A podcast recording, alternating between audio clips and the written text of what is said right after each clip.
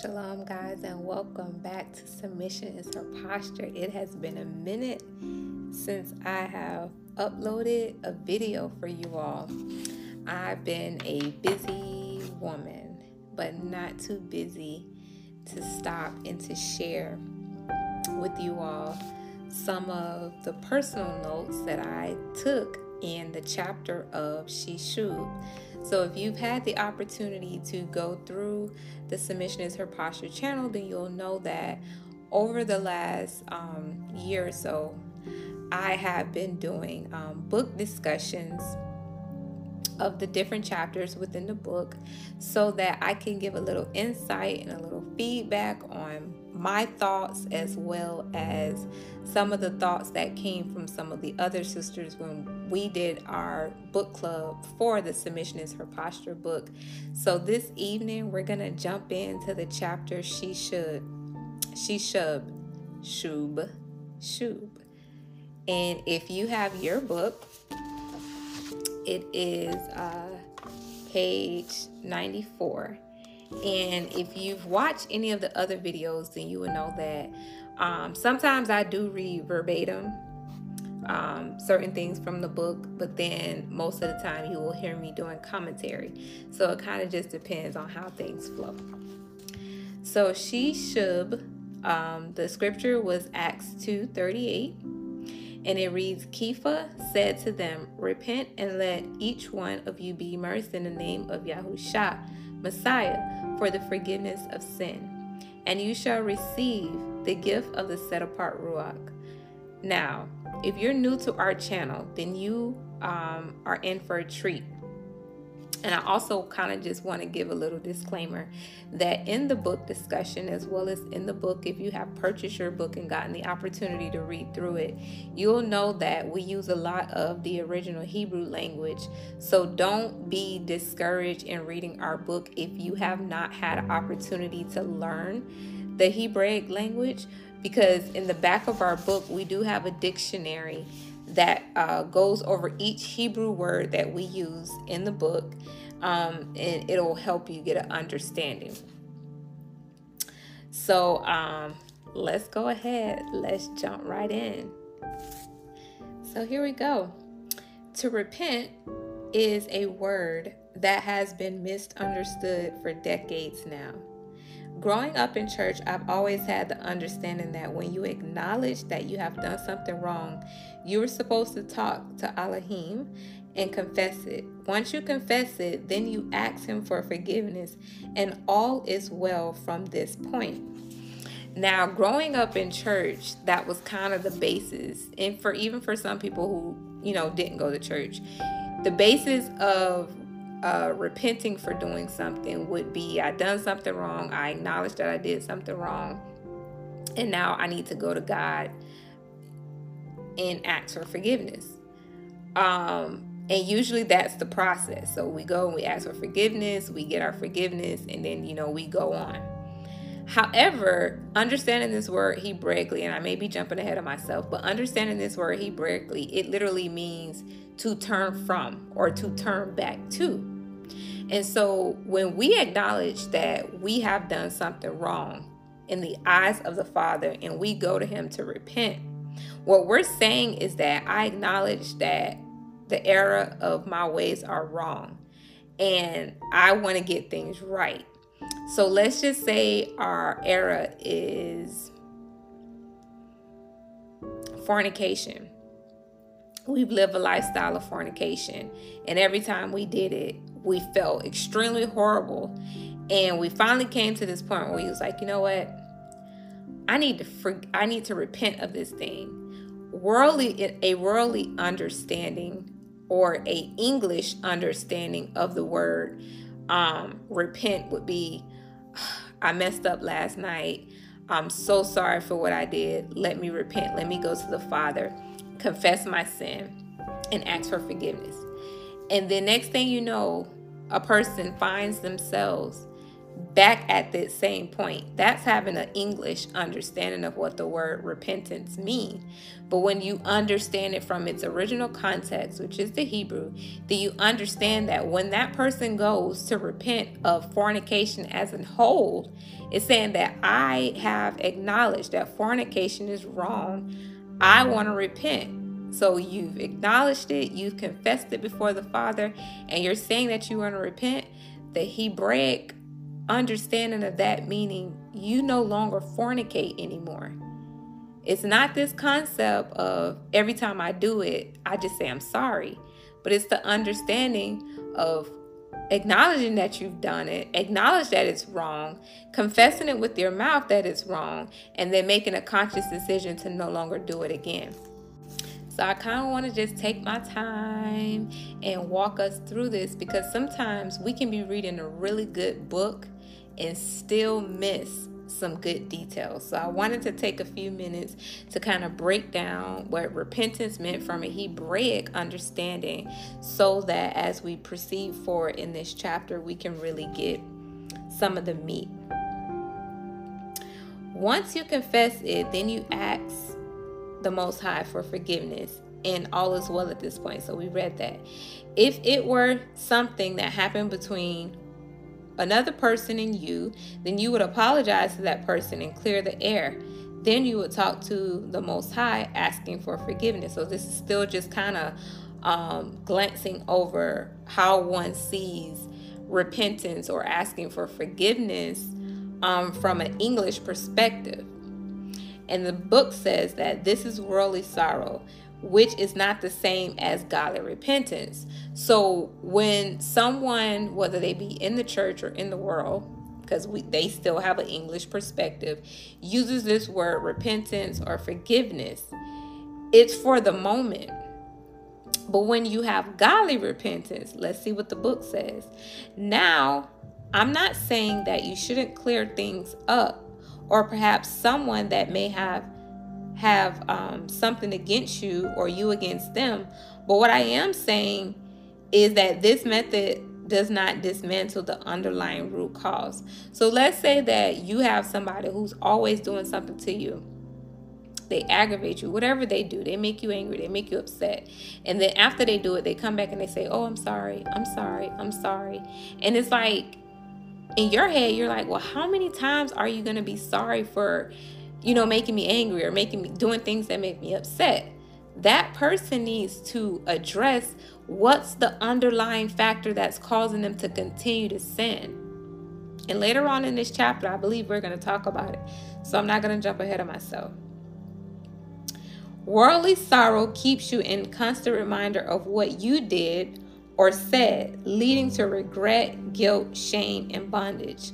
So somebody may say, I'm sorry about something, but what they did or what they said is still in the back of their mind. They're replaying it over and over and over again. The pattern of such behavior mentioned in the previous chapter repeats itself because one does not have revelation of what's causing it. And so, in the last chapter before this one, we talked about um, how dysfunction happens over and over and over again. And even in the midst of dysfunction, somebody can apologize, they can repent of something, but their actions continue somewhere later on down the road. And so, we must keep this in mind that in order for someone to properly function, they must get the root cause of what's causing them to do things that are wrong. And until they come to that point, their wrongness, if you will, will lay dormant. So they'll go through a period of time where they may be doing things right. But the moment that thing that is hidden within them rises up, it's strengthened, it's awakening, um, it comes alive it's no longer laying dormant, then they're going to sin again, if you will. They're going to continue to act in dysfunction until something happens. And usually, a person checks this something when there are consequences. So, when consequences appear, then a person goes into repent mode or into forgiveness mode. But as long as the consequences aren't there, this thing that's hitting is fueling them to continue in this dysfunction. And so it is our goal in understanding about repentance when we want to return back to the Most High as our Ish, our husband. We want to be the wife, the bride, the Isha of the Most High.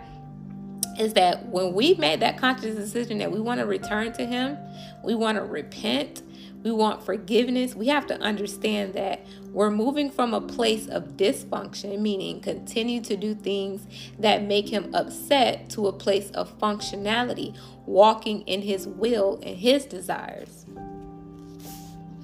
Um, another note that I put here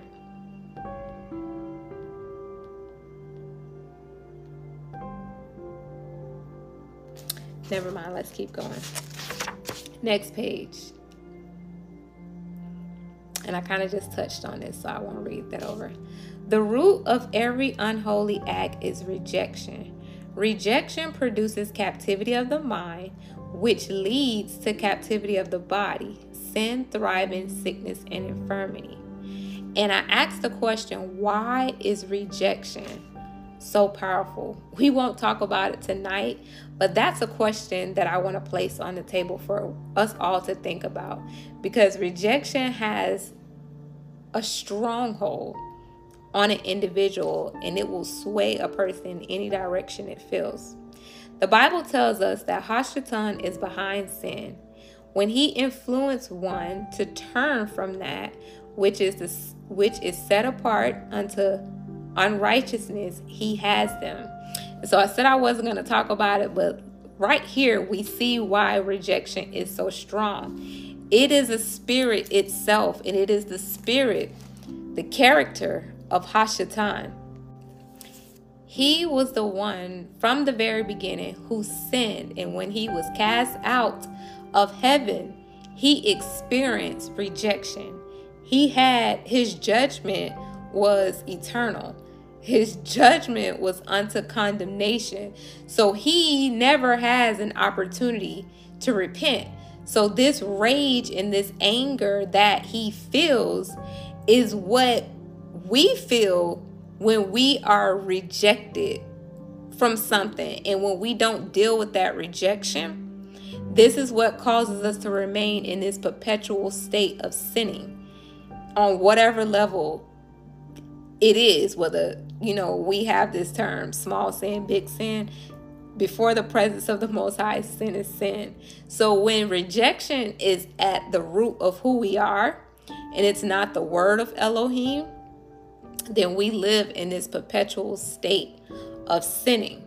This is where the enemy has the power to influence us to do things, and we continue to experience the consequences of this sin over and over and over again but by the blood of Yahushua HaMashiach, we have the opportunity to release this rejection to Him. The, the, the scripture tells us to cast our cares upon Him, lay our burdens down upon at His feet, and to take on His burden. For His burden is easy, His burden is light. And so, when we're ready to let go of this rejection that produces anger, that produces frustration, that produces this rage, that produces this selfishness, then we can take on the Ruach, the character of Yahusha or the character of the Most High, and we begin to walk in righteousness. We begin to walk in functionality. This is what true repentance is. When one has truly repented from the depths of them, then they take on the nature of righteousness. Now, that does not mean that they won't make mistakes. But what that does mean is that the mistakes will decrease over time. They'll become so mature to the point that when they're tempted to do evil, their spirit man will rise up if it's not already risen and it will defeat the desires, the unrighteous desires of the flesh. Because as long as we are in this fleshly body, we're going to be tempted to do things that goes against the will of the Most High. But when we receive the Ruach HaKodesh, um, that feeds our spirit man, then we have the authority that has been given to us in Mashiach to cast down every vain thought and imagination.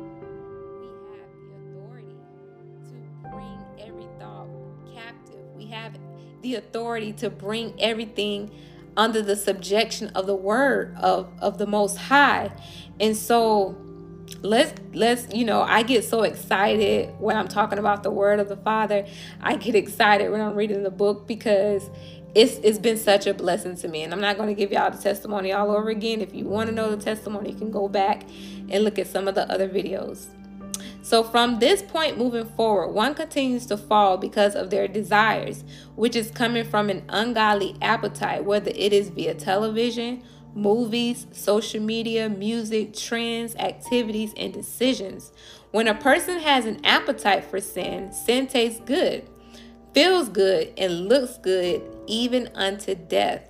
So, this is what I was talking about earlier when I was saying a person will continue to sin until there are consequences. As long as there's nothing that's um, hindering them from doing what the flesh wants to do, this appetite of sin, then they're going to continue to do it. It's not until some somebody whether they experience a financial hardship, they experience a health crisis, they experience some type of loss like a, you know, death in the family or something like that where it brings them to a place where hey, I need to check myself.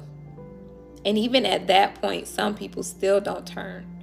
And so it is to those who are believers of the way in Hamashiach to repent, to repent, to repent. This is why we are called into repentance because Yah did not ordain death, hell, and the grave for us. They are there. They are the result of one who does not repent. But they weren't we weren't ordained for it. Life and life more abundantly was what he created us to experience in Yahusha. For in 1 John 3 and 8, anyone who keeps on sinning belongs to Hashatan. So they're not going to repent. They're, they, they, they may say, oh, forgive me. But as we discussed earlier on in this video, there's a process, there's a result. You, you see the fruit of repentance when someone has truly repented. Now, godly repentance leads to salvation freedom. It it basically frees us from the burden of rejection. It frees us from the burden of our sin. Which is the bridge to freedom and liberty. So when we repent, we walk into freedom and liberty you. When one has truly um repented, there is no sting when they remember what they have done or when they see the person who has done something to them or the one they have done something to. They remember the testimony of Mashiach and what he has done for them. Their heart is free from all inner turmoil, turmoil, guilt, and shame. When and if you are still experiencing these, you are not yet free. So, when you're going through this space of repentance and you're asking for forgiveness or you're extending forgiveness to someone, but there's still turmoil there, there's still some level of guilt there, there's still some level of shame there, that I suggest that you stay at the feet of Yahusha HaMashiach. I suggest that you stay in prayer. I suggest that you Stay in the meditation of the scriptures until this feeling is gone. Because when something is sown within you, rejection is a ruach that is sown within you, and it's gonna take um a spiritual transformation for this thing to be plucked up, rooted out, and, and utterly destroyed. And if you rush the process, um, then you can be left with some form of roots being still attached. And as long as there is a little piece of root there and there's a situation that will come up that will water that root, you're going to begin to experience this turmoil, this guilt, and this shame.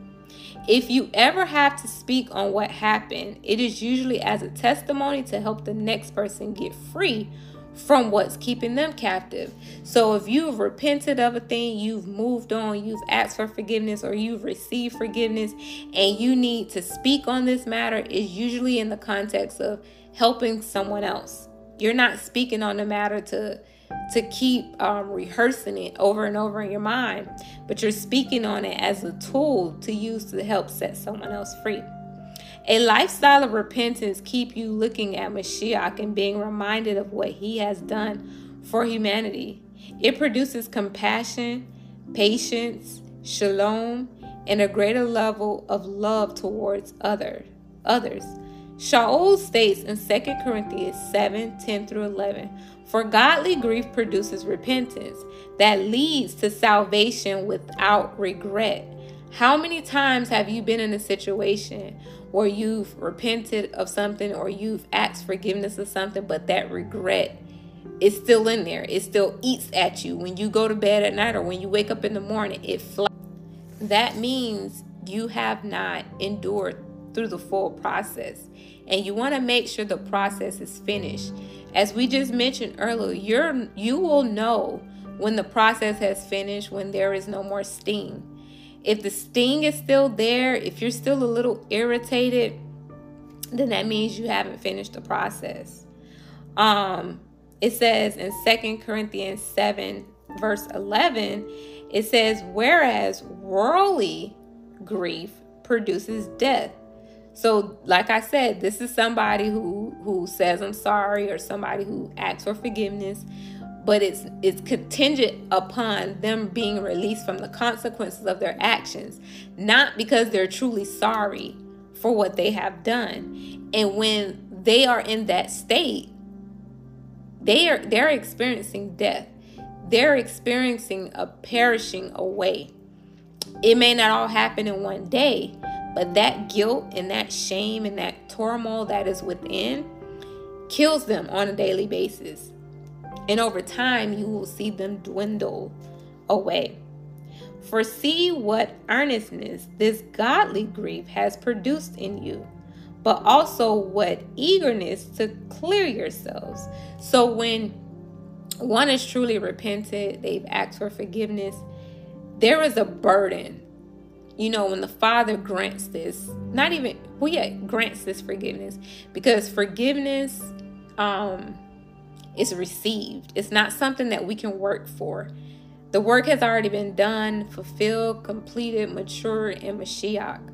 And so when we come to the Father, what we're doing is acknowledging the error of our ways and we're accepting, we're embracing this forgiveness through this repentance.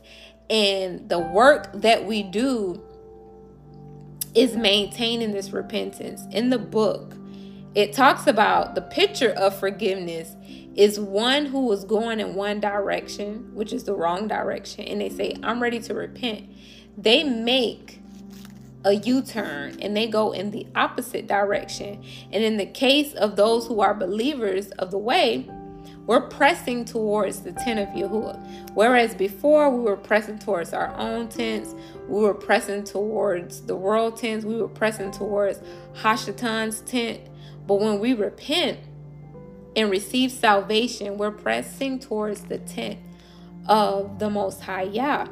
Scriptures tell us that um, I think it was Mashiach who said, that I and my Father will come and abide with you. So we're abiding in His presence, we're abiding. So, for those of us who truly, truly desire to repent, we truly desire to walk in the righteousness of Yahusha HaMashiach. We truly desire to dwell in the house of the Most High as as Dawid confessed confessed in his psalm that um, he wanted to dwell in the house of the Most High forever. There is something that we must do. Once we receive this gift of salvation, this gift of liberty, it is our job, our work to follow in the footsteps of Yahusha by keeping the law, statutes, and commandments of the Most High Yah and abiding according to his Ruach HaKodesh. True repentance is a change of direction. And I do this all the time. I get so excited and I begin to speak because I've read this book several times and a lot of the information is just within me. So sometimes when I'm doing these videos, it kind of just goes out before I get the opportunity to read. So, hallelujah. That means I am digesting the work of my hand, the work of Yahuwah's hand through me. The path that you were on, that you were once taken, which was leading you to death, is completely destroyed, and you are put on the right path that leads to everlasting life. So, when that weight of all of the error of your ways has been lifted off of you, that path is completely destroyed. That means you come alive to a, a, a to everlasting life and you're tracking that track down until you get there, until you receive the crown of life. This is what true repentance looks like. You've gotten off that path that leads to death. You're not trying to figure out who's still there. You're not trying to figure out what's what's the highlight, what's going on over there while you're doing the righteous thing. You don't even look in that direction anymore. You're only concerned about what's in front of you when you're pressing towards the tent of Yahuwah. This type of repentance does not always happen in an assembly or in the presence of believers, but it happens in your heart when you come to the end of yourself and you let go. Sometimes it's an awakening that happens when a person is like, you know what, I'm tired. I'm ready to give this up. I'm ready to do right. Whereas other people who have be, been predestined to do the will of the Most High, who are tracking down on the wrong track, He will cause something to happen to cause them to sit down and to acknowledge where they are and to repent. He gives them the opportunity. So some of us just mature to that place, and then others have to be stopped. Like we see Shaul, he thought he was doing what was right by um, condemning the the the scriptures say Christians or believers, but then he was struck down and he was visited by the presence of Yahusha Hamashiach, and then he was put on the path that he was supposed to be on. So it kind of just depends the will that the Father has for a person's life and the decisions that they're making of how your process may go. Some people get it in the assembly. You know, some people go to the assembly Shabbat after the Shabbat and they sit under the tutelage of the moreh and they hear the scriptures and then they just come to this place where they mature and they say, you know what, I'm ready for this. So it just depends. This is when the presence of Yah comes in and it takes full control. His presence does not his presence does the removal of filth. And this is what forgiveness is. The scripture says that he will remove our sin um, as far as the east is from the west, he will remove it. That means he's going to cast it into the lake of forgetfulness, and we're going to start on a clean slate. This is what Yahuwah does when his presence comes upon us. He washes us, he restores us, and he fills us with himself. This is what redemption is. So, just like a Isha, she's in her father's house, she's doing the work in her father's house, and then a man comes to take her. He covers her, he washes her, and she's filled with his desire. And I want to make sure I'm saying this properly because I don't want to confuse anybody. When a man comes to take possession of his Isha from his from her father's house, she's now under the tutelage of this man. So he fills her with the laws and commandments of his house, if you if you will. Now, a righteous man, these laws and commandments for his house will fall in line with the law, statutes, and commandments of the Most High. So he's leading a righteous home, but he's going to indoctrinate her with how he wants his household to be ran. Now, when she was working in her father's house, her father trained her according to what he needed for his house. But now that she's come under the control, under the tutelage, under the provision of her husband, now she has to learn the way. Some may feel like, oh my gosh, I gotta learn this all over. No. What happens is how you were trained in your father's house prepares you for how you will function as far as discipline taking orders and how you operate in your husband's house, but you still have to learn the ways of his house. Now, if your father was a righteous man and your husband is a righteous man, then it shouldn't be a whole lot of transitioning. But you would just have to learn because now you're functioning in a different role. In your father's house, you was a daughter. In your husband's house, you're a wife. So there is a, a, a transition between those two households. But ultimately, the training that you receive in your father's house should carry over to how you function in your husband's house. And so, this is what Yahuwah does He changes our um, function. When we were serving sin, when we were ser- serving our flesh, when we were serving Hashatan, there was certain things that we followed and we were allotted to do. But then when we transition over into the house of Yahuwah, when we repent and we come under the tutelage of Yahusha Hamashiach, then we have to learn the way of his house. And that's what Yahusha came to teach us the way of his father's house. He said, I am the way, the truth, and the life. No man comes to the Father but by me.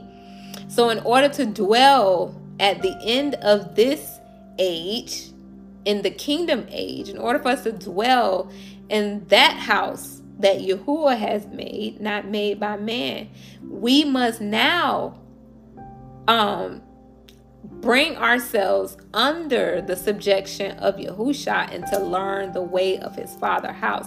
He's preparing us to enter into our husband's house. I hope you catch that. This is the picture of the gift of healing in a nutshell. Um, if one is still going backwards, so you're still experiencing the things that you was experiencing um, before you quote unquote said you repented, then you haven't truly repented. You've either not gone through the process started it or stopped or you started it and you were getting through it and then some kind of way you stopped short of the completion. So don't beat yourself down. It's okay. Just pick up where you were and complete the process.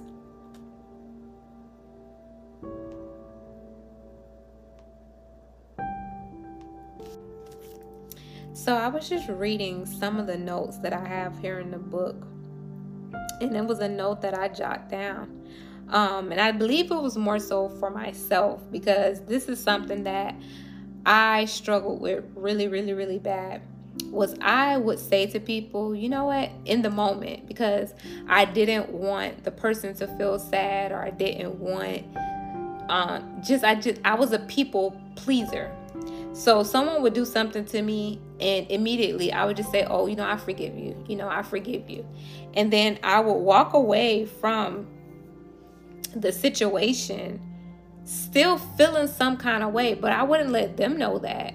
But I would feel some kind of way. And then when I would go around them uh, um, you know, days later or a time later, that sting would still be there, but then I would have to cover that up and you know, pretend that everything is okay and you know, talk to them. But all along, I was still feeling that. And the Father had to show me that's error. And so I wrote this note. We have to repent for not truly forgiving someone. And then I wrote, What is biblical forgiveness? And it means to take away the burden. So you're taking the burden off of yourself and you're taking the burden off of the other person, depending on how the situation went if you were the one that were you know doing and i think it's really both parties because when you do something to somebody then there is a burden on that person and you are the one that have to lift it off. And as well as you when you think about what you've done to somebody and it hurts you because you know that it hurt them then it's a burden on you. And so when you go through the process of repentance and forgiveness you lift the burden off yourself as well as lifting the burden off the other person by apologizing for what you what you did and being sincere about it repenting. And so um other words that that go hand in hand with forgiveness is pardoning pardon one um covering one atoning for one lifting up. Forgiveness has to be selfless and it is a work the work that we do in forgiveness is the burden part. It's the acknowledging and the confessing and asking for forgiveness. And then the work that has to be done within is the work of of one surrendering how the experience made them feel or the the damage that the words behind the experience has caused. That is the part that we must be selfless in because the flesh, the natural flesh, desires to hold on to these things. The flesh desires to hold on, to continue to experience the experience all over again, to recall to action in, in the mind how it made you feel, what the person said, how their face was looking when they said it, and how they you know, whatever. You recall the experience over and over and over again. And when you do this, you're strengthening self versus denying self to say that it is the desire of the Father, the Most High Yah, for me to be free. That's the word. But when rejection comes in because of offense, because of the experience, then the person naturally wants to hold on to that. It's easier to hold on to pain than to let it go and be free. And so this is why I said forgiveness has to be selfless. It has to, it's, it's not about us. It's not. And I'm not saying that it's an easy thing to do, but I'm saying that once you do it, you'll be able to truly experience the freedom that has been given to us in Yahushua HaMashiach. After this step is solidified and you are justified in Mashiach, then comes recovery. So, someone has done something to you, or you have done something to somebody else. Y'all squash it out, y'all hash it out. Repentance has taken place, forgiveness has taken place. Now it's time to build. If you don't truly, you or the other person, when I say you, don't truly forgive the person and you move into the phase of rebuilding, every time you think a brick has been laid and it's perfect and you're ready to stack, stack, stack, guess what happened? Boom, boom, boom, boom, boom. It crumbles. Because somewhere in the foundation, that unforgiveness is still there. And so you're trying to work on building. You're like, oh, let me lay, let me stack. And then just when you've gotten a nice wall up, the wind blows and it's crumbled. And that's because somewhere in someone there is still some unforgiveness there. Here is a note. In becoming a mature follower of Yahusha, of Yahusha Hamashiach, I began learning the language of the ancient Hebrew, and oh boy, was my eyes open. The language is unique and vast. The pictures literally tell a story written so beautifully. As you can already see in some of the previous chapters, we reviewed some words. Let's jump back in. So that was just kind of like a side note for the reader of the book. And now, towards the end of this video, we're now going to go into how we break down this word teshuva with the, the root word shu for this chapter. So teshuva is the Hebrew word for repentance and in this chapter, we will only look at the root word of this word, which is shu. It is the Hebrew letter shin bet. It is the Hebrew strong 7725, meaning to turn back or return.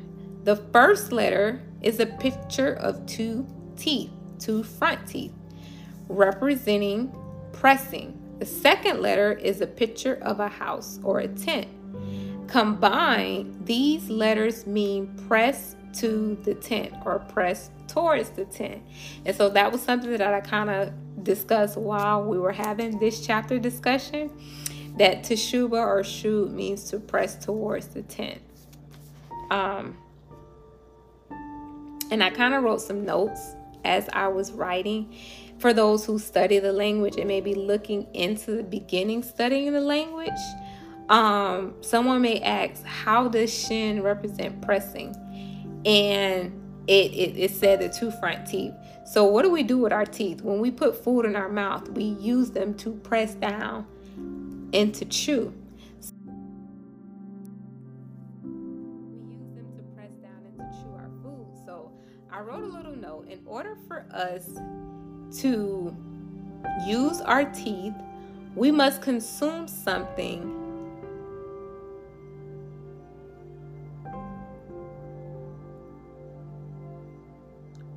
we must consume something.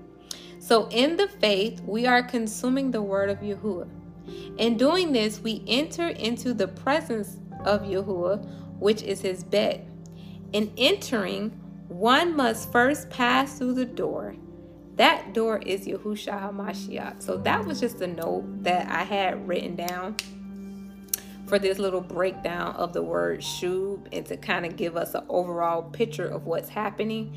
So when we repent, we change directions, we start pressing towards the tent of Yahuwah. And when we finally reach his tent, that's the process that we go through in repentance and forgiveness. When we finally get there, um, Yahusha is there. He's been there walking with us through the process, but he's the door that we must enter in order to go into the presence of Yahuwah. And so, what he does in this process of repentance and forgiveness is he's prepping us. He's doing all of the footwork, teaching us, breaking us down, getting rid of things that he knows the Father's like, no, you're not going to be able to enter his presence with that. You got to get rid of this. You got to throw that away. You got to change that. You can't you can't do that. These are things that he don't like. And so when we get in his presence, he can truly receive us. Um, the scripture, I don't recall the, the exact scripture off the top of my head where it is, but it's a scripture that says um, that we are made meat for the master's use. So this is what Yahusha does. When he handpicked his disciples and he pulled them in, he prepared them and made them ready for the master's use. He made them meat for the master's use. And so it is so very important to go through the process. And this is a process that one has between themselves and the Most High. And then there is another level of repentance, like when we do something to someone that we must go through so that we can restore the shalom. We have to restore the shalom between us and the Father for our life. And then there are things that happen between brother and sister, husband and wife, and whoever that um, have to be repaired. And so our example is is is our relationship between us and the Father. And if we can do this, then we can truly understand how to function between. And so the next scripture that was written um, in this chapter is Acts 3 19 and 20. It says, Repent then and turn back, so that your sins may be wiped away, that times of refreshing may come from the presence of Yahuwah, and that he may send Ha Mashiach or Hamashiach, who has been appointed for you. So when you start this process and you're like, I, I want to live right, I want to do right then he can send his son. Because remember, the works of Yahusha has already been done. It's already been received. It's already been activated. He's waiting for us.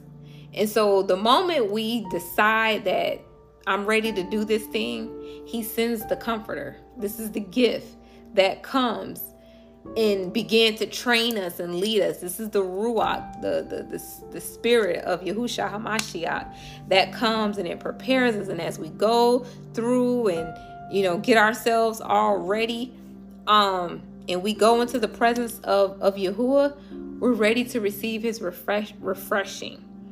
It's like in the uh, biblical days where a woman prepared herself, she adorned herself to go in the presence of the king. She couldn't just go in any kind of way.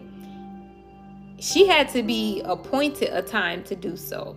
And this is what made Esther um, a notable woman in the Bible is that she risked her life. Now, she did prepare and do everything that she needed to do before she went there, but she risked her life to do so because this was a custom that a woman could not just go into the presence of the king. She had to be sent for or called forth for. And so, this is the beauty that we receive when um, we're ready. We cry out, we call out to the king, and we say, I'm ready. And then he sends forth his son, he sends forth his Ruach HaKodesh, his Holy Spirit, to come and to prepare us and equip us. Because after we meet with him, he's going to send us out to do some things. But he can't send us out broken. He can't send us out with unforgiveness in us. He can't send us out doing all these different things because we'll start off strong, but somewhere in our foundation, because there's a crack, there's a leak, there's a busted pipe, something wrong down there, eventually we're going to fade. We're going to fall. We're going to give up. We're going to give in. So we have to truly be built up and made ready for the master's use. The scriptures tell us that the tent we should be pressing towards is the tent of Yahuwah. And we kind of talked about that already, so I won't go into much details, but you know, we're pressing towards you. In tent is where we find our protection, our provision, and our shalom. So, no matter what is going on outside, we know that once we get in the tent of Yahuwah, we will be protected, we will be provided for, and we will be able to rest, knowing that He is our strong tower. So, this is the beauty. This is what makes going through the process of repentance so valuable because we know after we have endured for a while, He's going to exalt us. In the repentance process, we're brought low. And I'm going to spend a few moments to kind of just touch on what it means to be humble or what it means to walk in humility. One who has been humbled, they're brought extremely low. It is the picture of a seed falling into the ground. And we know that when the seed falls into the ground, it's going in a dark place, it's going in a lonely place. Usually, when you're planting seeds, you don't just pour a whole bunch of seeds into one little spot that you dug, but you kind of spread them out so it gives each seed room to grow and to blossom. If you pile them all in one spot, it, it can be you know, a bad, not a bad thing, but you'll have to end up doing some work on the back end. So the seed falls into a dark place, it is alone. But guess what's happening? The soil around it is being watered, it's being nurtured. And next thing you know, it starts to grow down. It grows down first. All of the roots grow down to make sure that the seed is firmly planted in the soil that's going to nourish it when it grows up. And so as the tree or the, the seed begins to grow, grow, grow, grow, grow, grow, and it becomes a flower or it becomes a tree or a bush or whatever, it is as strong as its roots are. And it knows that it's it's humble to say that I'm not up here standing by myself. I have something that's keeping me rooted and grounded, and I owe the reverence to that because if it is plucked up, guess what happens? I lose my nourishment, I lose my stability, and the fact that I'm standing tall, I won't be able to stand anymore. I'm gonna fall. And so this is the picture of of something that is humble or someone who is walking in humility. They have an understanding of their source the source of their foundation. And so when we go through this repentance, it produces a humility in us. We know that when we finally get into the tent of, of Yahuwah, we've endured this process, we've suffered, we've gone through. We have been made strong. We will be exalted in the time that Yahuwah deems the process has reached its full potential, it's become complete, it's filled, it's whole, and now it's ready to produce. A tree doesn't begin producing when it's a seed. It doesn't begin to produce while it's growing. It doesn't even begin to produce as soon as it buds. There is a process that the tree or the flower has to go through. And when it has reached the the the the maturity of just the growing process, then you begin to see the fruit begin to, you know, bud out or stand out or grow. And so this is what we have to do. Even when we get to that phase, it's still another process. We have to wait till the fruit is totally mature and ready to be plucked. And at that point, then the master sends us out. He begins to use us where people can come and eat the fruit of our tree and we won't feel like someone is taking from us, but we're ready to serve, we're ready to give because of our source. Our source is going to cause us to continue to produce fruit after fruit after fruit. So it doesn't matter how many people come and pluck from this tree. You're strong. You have stability. You're protected. You're provided for. The sun shines upon you. The word waters you. And you're always producing fruit. This is why repentance is so important because of what it produces in the end. The process isn't pretty, but the end is is is words can't even describe how beautiful it is in the end. So I encourage those of you if you started the process, quit or if you started the process, got halfway through, got frustrated, you're still in the process, you're worrying about when it's going to end, when is it going to be over, I encourage you to keep going, keep going, keep going because the fruit is worthy. It's it's it's worthy. And, and I think that's what we read uh in that scripture in Second Corinthians. It says um, for see what earnestness this godly grief has produced in you. There's something that's going to happen when we stick to the course. Hallelujah. True repentance is a call to cry out and to make known our sins that we can acknowledge them, confess them, and turn from them. This is what we already discussed. Hallelujah. Hallelujah. Toda Rababa Yahuwah healing is not springing forth in our lives because we have a watered down version of what repentance is.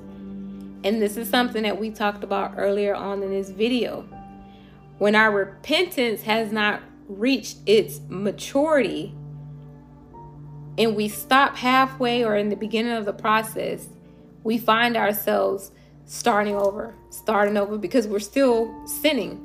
We're still doing things halfway or incomplete. And so we find ourselves back at phase one of acknowledge, confessing, um, and turning. We never reach the part where we begin to bear fruit. We stop in that process. But the goal is to work it all the way through. In Jeremiah, um, it says, The people draw nigh to me with their lips, but their hearts is far from me. When Dawood asked for forgiveness, he asked for the Father to give him a clean heart so that he doesn't go on sinning. This is a part of repentance. The goal is for us to stop sinning. So we may start off as a habitual sinner. But the more we mature and follow and learn the ways of Yahuwah, make it into his tent, the goal is to ultimately stop sinning. Once again, does that mean you won't be tempted? No. We're going to be tempted till we leave these fleshly bodies. But the goal is to stop sinning. People will say, um, it's too hard. You can't do it. You know, we all sin and fall short. Those are excuses. If you want to stop and you believe that Yahusha has the power and authority to help you stop, then you can stop. The scripture says that we can do all things through Yahusha HaMashiach who strengthens us. It says that He came to destroy the works of Hashatan. So not only what Hashatan was doing in the world, but also the works of Hashatan within us. Yahusha's blood has the authority and the, the power to stop, to destroy the works of Satan within us. We just have to receive it. We just have to believe it. And we just have to humble ourselves and allow that work to be done within us. This is this is where I said it's selfless. You have to come to the end of self. No more pleasing the flesh. Shut the flesh. Shaul said in his teachings, he had to beat his flesh into subjection. Our flesh will never come to the point that it has had enough. Our flesh has a animalistic type nature, meaning when it wants something, it wants it and it's going to do whatever it takes to get it. But this is why we, through our spirit man, through hearing the word of Elohim, beat our flesh into subjection, endure, go through the process, whatever we have to feel. We have to feel it and we have to go through anyways. When fear arises, when doubt arises, when people begin to say things and persecute you because you don't walk the way that you used to walk, you don't talk the way that you used to talk, you may not look the way that you used to look, you may get fatter, you may get skinnier, you may get brighter, you may get darker, you may lose your hair, you may whatever may happen because the scripture says if your if your hand right hand left hand calls you to sin cut it off. If your feet cause you to sin cut it out. If your eye calls you to sin pluck it out it is better for us to walk into the kingdom missing some stuff that was causing us to sin than to miss going into the kingdom and have everything still attached to us that was causing us to sin. And so i pray that through this book discussion, someone hears the word of Elohim and it causes their faith to increase and they begin to start this process or if you're already in the process that you be strengthened because maybe you're in a part where you just want to give up or it's too hard but I pray that through this video you will be strengthened you will be encouraged to continue I am still continuing in the process. I won't share where I believe I am, but I'm encouraged. I'm encouraged. I'm so encouraged. And I pray that you be encouraged. I love this scripture because it shows where we stand with Yahuwah from his view. And so it's easy for us to say, I'm sorry. I love you or whatever. But until we show it in our actions, until we change direction and press towards his tent and he can see us working through the process, he can see us changing and giving up and letting go of things, then that's when he knows that you are truly sorry. That's when he knows that you've truly repented. When he can see the change in your direct the, the change in your behavior.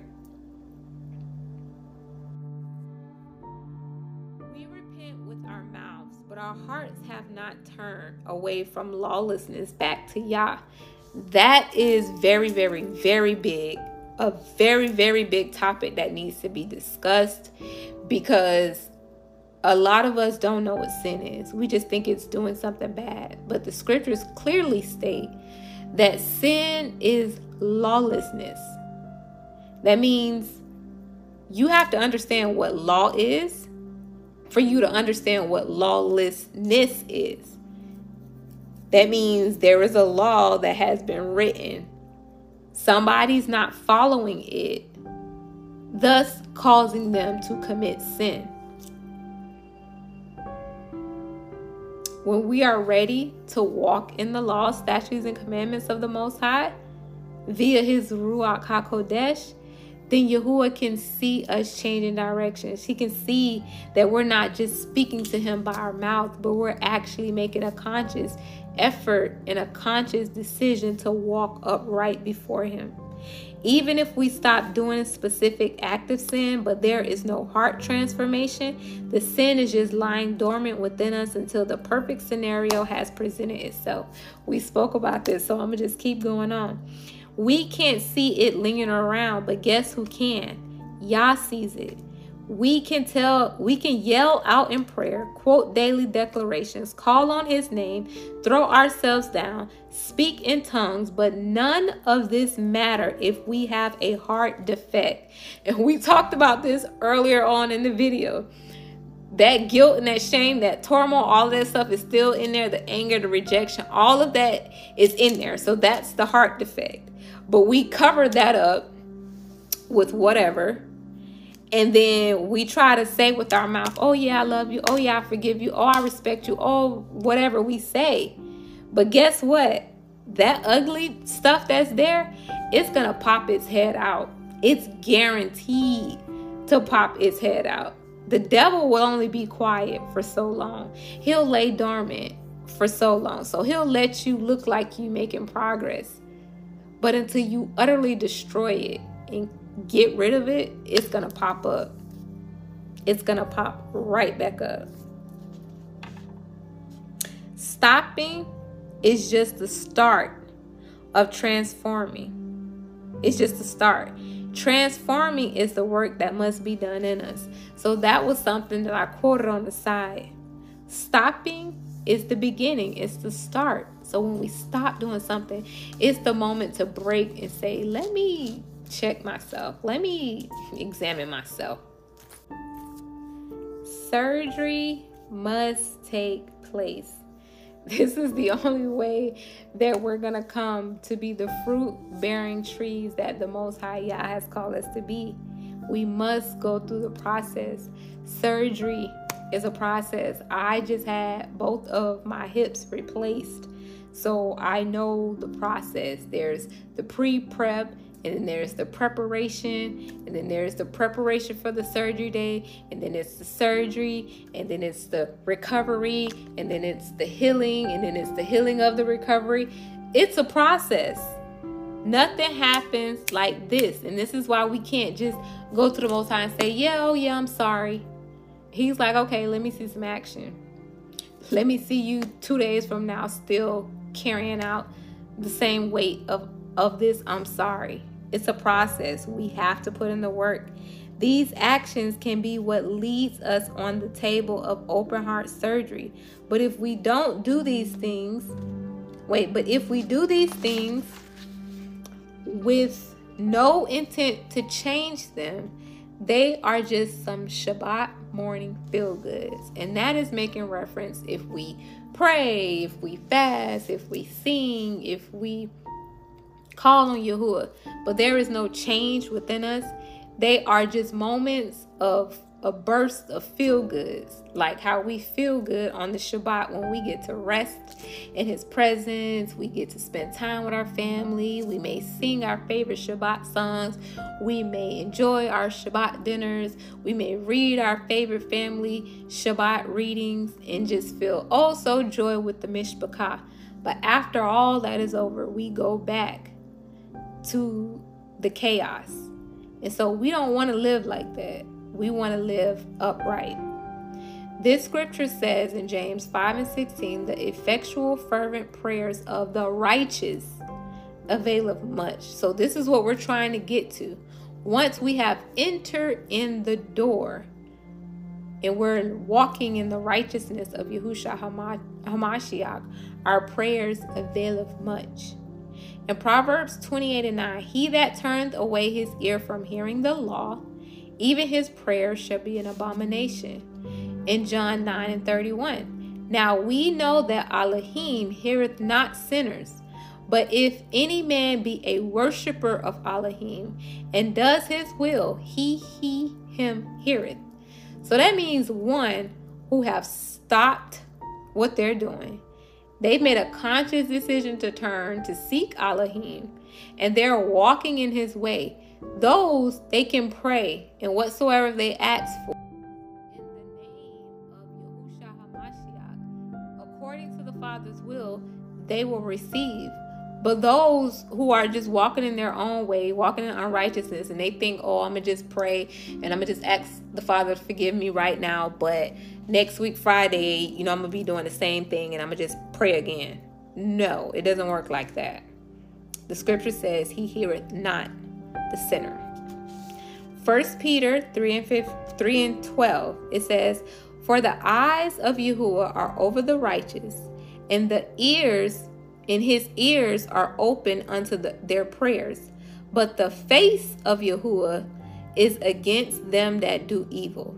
So these are they that worketh in iniquity. They abide in wickedness. They have not acknowledged anything, even though out of their mouth, like we said, they may say, Oh, I'm sorry. Oh, please forgive me. But in their heart, it's full of wickedness, it's full of evil. They know the minute that that person turns their back, they're gonna be like, child, please, she better, da da da da da, you know, whatever. There's no sincerity. No man comes to the Father but by the door. That door is Yahusha HaMashiach. When we come to him, the light exposes our sin, thus giving us the opportunity to repent. Because remember, a lot of times, I'm going to just speak for myself. I'm not going to speak for nobody else. When I came to the truth, I thought I had it all together because I came to the truth in the midst of being in Christianity. So I was quote unquote serving in the church. I was doing sermons for the youth and the women's night and I was praise dancing and I was speaking over people. And now don't get me wrong, the most high Yah will use who he used to get his word across. So there are people who are doing things, but that does not necessarily mean they have been made complete in Yahushua HaMashiach. So when I came to the Most High Yah, I didn't even know that I was in a process. I just knew that I wanted more. I knew it was more than just to go to church. And if you want to hear the testimony, you have to go back and watch some of my other videos. But I thought I had it together from just being in the a Christian perspective. But when the light shined on my darkness. Oh, baby. I was a broke down sister. I'm talking about like under the table crying. I'm talking about can't get up off the floor, snotting, crying. Like, oh my gosh, that's me. And a lot of stuff I did not want to acknowledge. I did not want to accept because I could not see myself in that light. And if anybody would have told me to identify those things, I would have told them they're lying.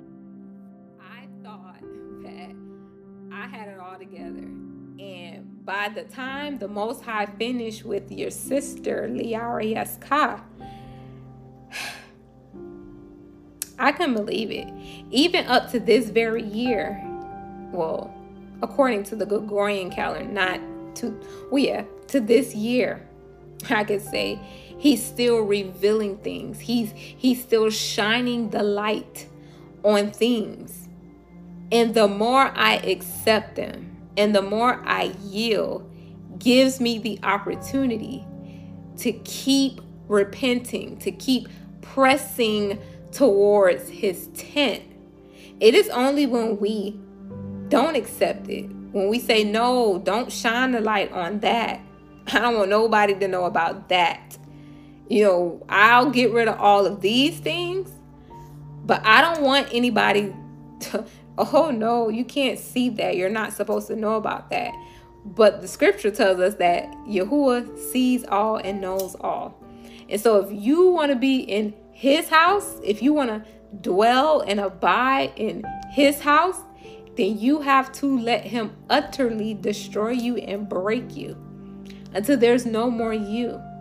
When you begin to bear fruit, the only thing that people will see is Yahusha HaMashiach.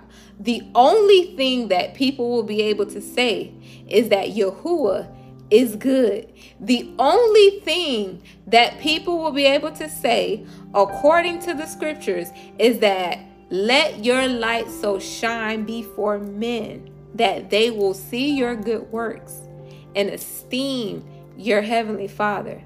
So when we have our maturity has our, our repentance have reached its full maturity, we will begin to see people esteem Yahuwah for the work that we have done.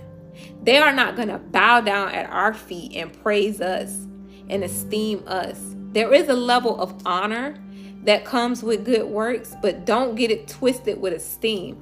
All esteem belongs to Yahuwah, the Most High Yah, the Alua, the L of L, the Master of Masters, the King of Kings. All of it belongs to Him. And this is when we will know that we have fully reached, that our repentance has reached its, its maturity. We've reached the stature of Mashiach. Because the stature of Mashiach, when we saw him, all esteem, everything that he did, everything that he said, he gave esteem to his heavenly Father. He was just a vessel in which the Most High was able to function. He is our example. He is the one that teaches what is pleasing and pleasant and acceptable unto Yahuwah. He knows because he walked it out and he was received. It says that the Father was pleased. And so, in order for us to receive that same level of, of, of acceptance, we have to do what our King did. We have to follow in the way. We have to prepare ourselves. We have to let His light shine on every crack and crevices of our being. Because of the blood of the Lamb, our repentance is accepted and we are forgiven. Like is is we can't do this by ourselves. Like nobody can be like, oh, I'm gonna go off to the side and you know do my thing. I'm gonna repent over him and do my stuff. And when I deem that I'm ready, like I'm good, I got it all together, then I'm gonna go to the Father. The book says no man comes to the Father but by the Son. And the Son is light. So he gonna shine his light from head to toe. He gonna make sure you and him and whoever needs to know what was done um has been dealt with. You're not gonna slip anything past him. And the scripture says that any man that cometh to the Father by another way other than the door, he's considered a thief and a robber, so he's not getting in. So we can't escape this. If we truly want to reap, we can't escape this. If we truly want to reap the benefits of the kingdom of Elohim, we must endure the process. We must fight the good fight of faith. We must endure to the end. We must work out our salvation with fear and trembling. That's the only way that we're going to get to the end result. Through the blood of Yahushua HaMashiach, we are allowed to draw near to the Father. We cannot come to Yahuwah in any shape or form if there is sin present in our life. This sin must be lifted, it must be removed, it must be pardoned. And this is why it is so important for us to know Yahusha HaMashiach, to build with Yahusha HaMashiach, to follow Yahusha HaMashiach, to listen to his teachings, to get understanding from his teachings, and to ask him to help us to walk in the way. There's no other way. Even for our brothers and sisters in this faith that have have thrown Yahusha away, I pray that they repent and come for the more we draw nigh to Yahuwah in uncleanliness, the more his set apartness consumes us. It destroys us. The script says in Matthew uh, 21 44, it says that to whom falls upon this stone is broken, but to the one that this stone falls upon is utterly crushed. Like you're destroyed. You're dismantled, you're done away with, you're rubbed away till you just off the face of the earth. And so we want to try our best. And our best is, is, is only through Hamashiach. We don't have a best outside of Hamashiach. Um, when we draw nigh to Yahuwah in uncleanliness, he burns us. He shuts us down. He destroys what we think that we have built just to show us you can't do this without me. There is an order to how we must come before him and inquire of him. That order is his only begotten Son, the door. The scriptures say, and then I have some scriptures entering into the presence of Yah. Um, you can read this on your own time. It's Leviticus, the 10th chapter, verse 2. And set apartness, you can read Joshua, verse 3. In those scriptures, it talks about how the um, tent of appointment was established and how the order of them entering into the tabernacle to go into the holies of holies there was a process. They could not come in there any kind of way or, or they would be destroyed. His presence would consume them. The door has always been from the beginning. The door and the light are one function. In the beginning he came as the light Yahushua HaMashiach. Let there be light and light came to be is what is written in Genesis. In the wilderness, when the children of Yashraal dwelled in booths, he was at the door. He was the door at the tent of appointment where Yah met with Moshe and the priests. We can see him all throughout scripture showing up. Here's a nugget Mashiach is the Ruach of prophecy. Anytime a prophecy went forward out of the mouth of men, the word says, And the Ruach of Yahuwah came upon them and said, Prophesy unto them, men of Elohim. False prophets speak of their own will, not having the Ruach of Mashiach, and prophesies lies. Be careful, people of Elohim.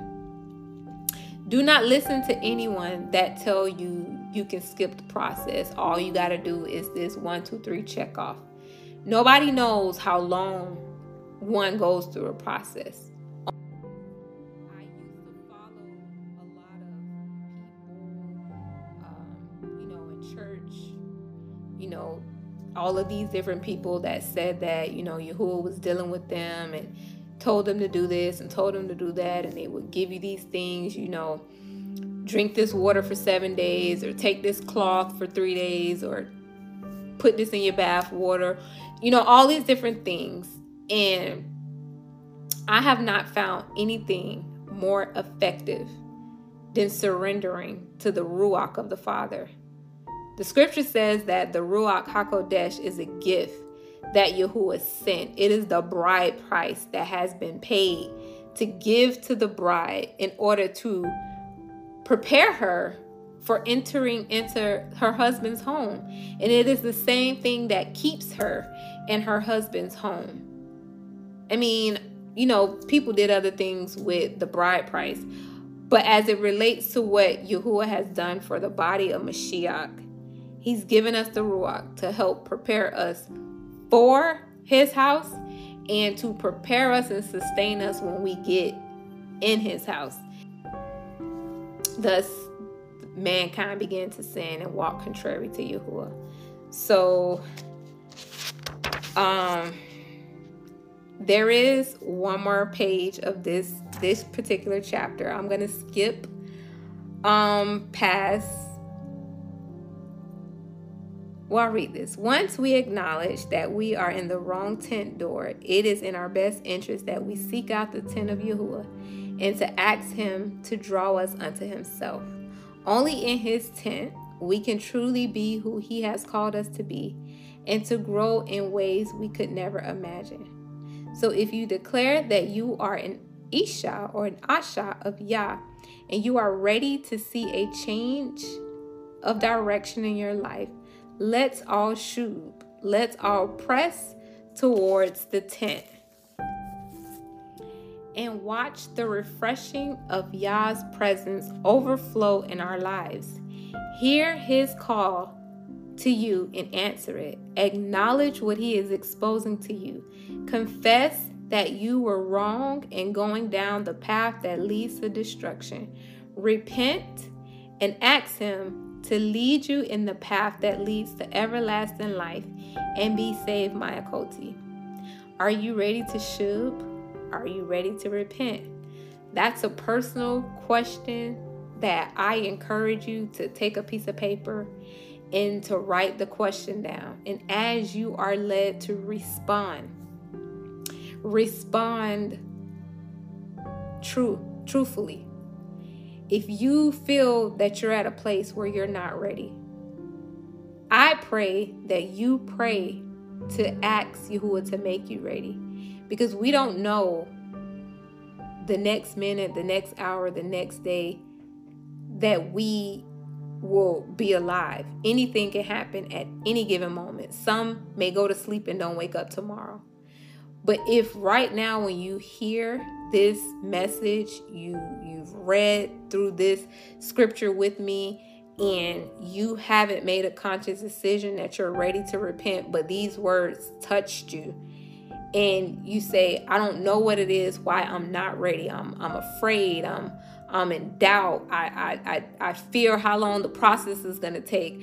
I fear what's gonna come out. I fear what's gonna be exposed. Whatever it is that may be hindering you from saying, I'm ready to draw nigh to the Father. I pray that you be honest with yourself and you write all what if any of what I just said resonate with you, if any of those things are what's hindering you, I pray that you write it down on a piece of paper. And when you are finished writing, I pray that you pray.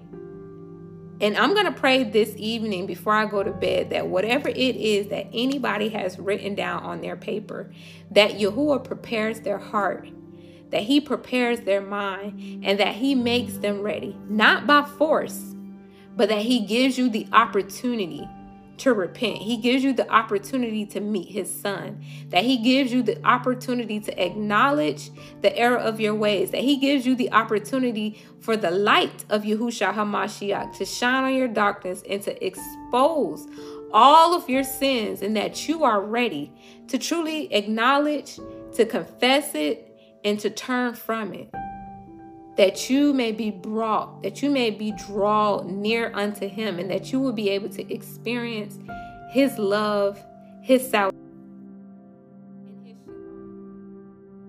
I pray that this video um, is a barakah to you. I love doing these. It's just that life happens and you know i get caught up and i don't have as much time to do these but when i am led to do it and it's usually after i am having a moment where i stop and i decide to go back through the book and the father in that moment just gives me some juiciness um and i write it and i'm like you know what? This is just so good. I want to share with my coatees or with anybody or the Akio that um, comes across my YouTube channel and they may have purchased the book and they kind of watch the book discussions alongside um, one of their readings.